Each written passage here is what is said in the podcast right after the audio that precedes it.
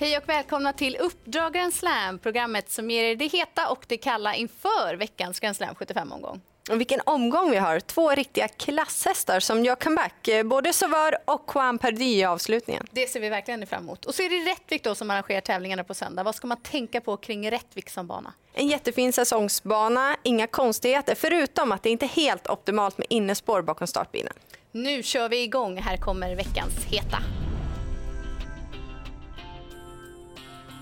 Första avdelningen är för våra fina treåringar. Jag tror mycket på nummer sju, Helio de Fromentel. Han har visserligen inte vunnit någon lopp än, men han har radat upp starka insatser. För tre starter sedan på Örebro då gick han utvändigt om en av Sveriges bästa treåringar, Henry Flyer Sisu, och höll bra som trea. Även senast var han duktig bakom obesegrade Heitkim Am. Så den här hästen med lite tempo på loppet, då borde han få vinna lopp när som helst. Han står på tur för det. Men om man går vidare till andra avdelningen, det ser riktigt svårt ut. Det är det och jag vill varna för en skräll, nämligen nummer två Wolverine. Han är inte att lita på, men han har fartresurser som duger i det här loppet. Han har dessutom skött sig nu i två lopp efter paus. Det är bara att glömma den senaste starten. Då blev han hängandes i tredje spår och fick ingen rättvis chans. Men gången innan då vann han lekande lätt på en 15-tid och det kan räcka långt den här gången.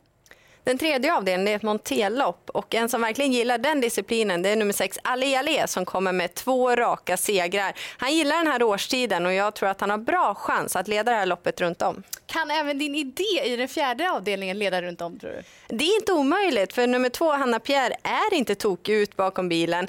Han galopperade bort en framskjuten placering senast, men då hade han lättats i balansen. Den här gången så tynger man honom och eventuellt så blir det barfota bak för första gången. Han borde gilla den här långa distansen och han kommer med fin form. Och just det här, det här loppet, det är ett lopp för orutinerade hästar över lång distans. Det är lite annorlunda förutsättningar. Hur ska man tänka då? Så här säger våra kollegor.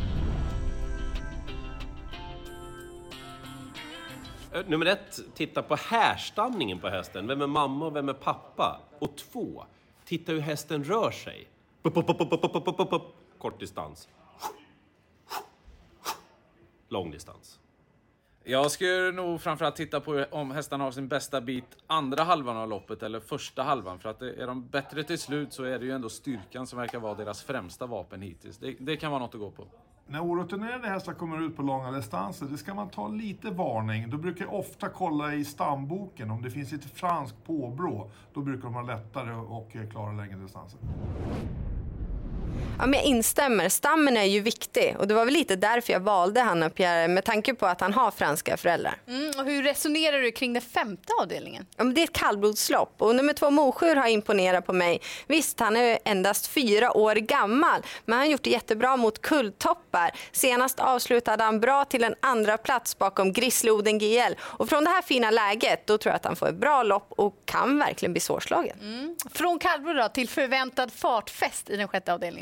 Ja, men det känns som att det kommer bli tempo på det här loppet. Det är kort distans, men åtta Bottnas Future avslutade bra senast och har bättre form i raden. Och blir det där tempot, ja men då kommer hon spurta riktigt bra sista biten. Mm. Och går vi till avslutningen så får vi då äntligen se nummer 10, Juan Perdy, tillbaka på banan. Det var visserligen över två år sedan han tävlade, men han är väl förberedd med flera banjobb. Dessutom såg han verkligen fin ut i sitt kvallopp för tre veckor sedan och jag tror på toppchans direkt. Nu vidare till veckans kalla. I den andra avdelningen så blir nummer 9 Global Attention favorit och han är inte att lita på. Sex galopper har blivit på hans 14 starter. Dessutom är hans två senaste segrar tagna över sprintdistans. Förutsättningarna den här gången är annorlunda med medeldistans och bakspår. Och I den fjärde avdelningen startar nummer 9 Grand Canyon Sisu med fin segerprocent men har inte startat sedan december och tränare Oskar J Andersson ligger lågt från sitt bakspår. Och går vi till den femte avdelningen så startar nummer 9 Västbol Gladiator som har gjort det bra i ny regi. Men han tål inte att göra allt för mycket jobb själv i spåren och dessutom trivs han inte utan på ledaren. Så det finns risk att det blir strul från 20 meters tillägg. Dags att summera ihop våra tankar och om du får lyfta fram en häst inför omgången, vad säger du då? Jag tror att det blir tempo den sjätte avdelningen, så glöm då inte bort nummer åtta, Bottnas Future. Och jag säger nummer sju, Helio de Fromentel i den första avdelningen. Han är värd en full träff snart. Ja, det är han. Men mest ser man ändå fram emot den eh, sjunde avdelningen. Juan Perdy och Sauveur. Så njut av den fina sporten och lycka till med Grand Slam 75-spelet.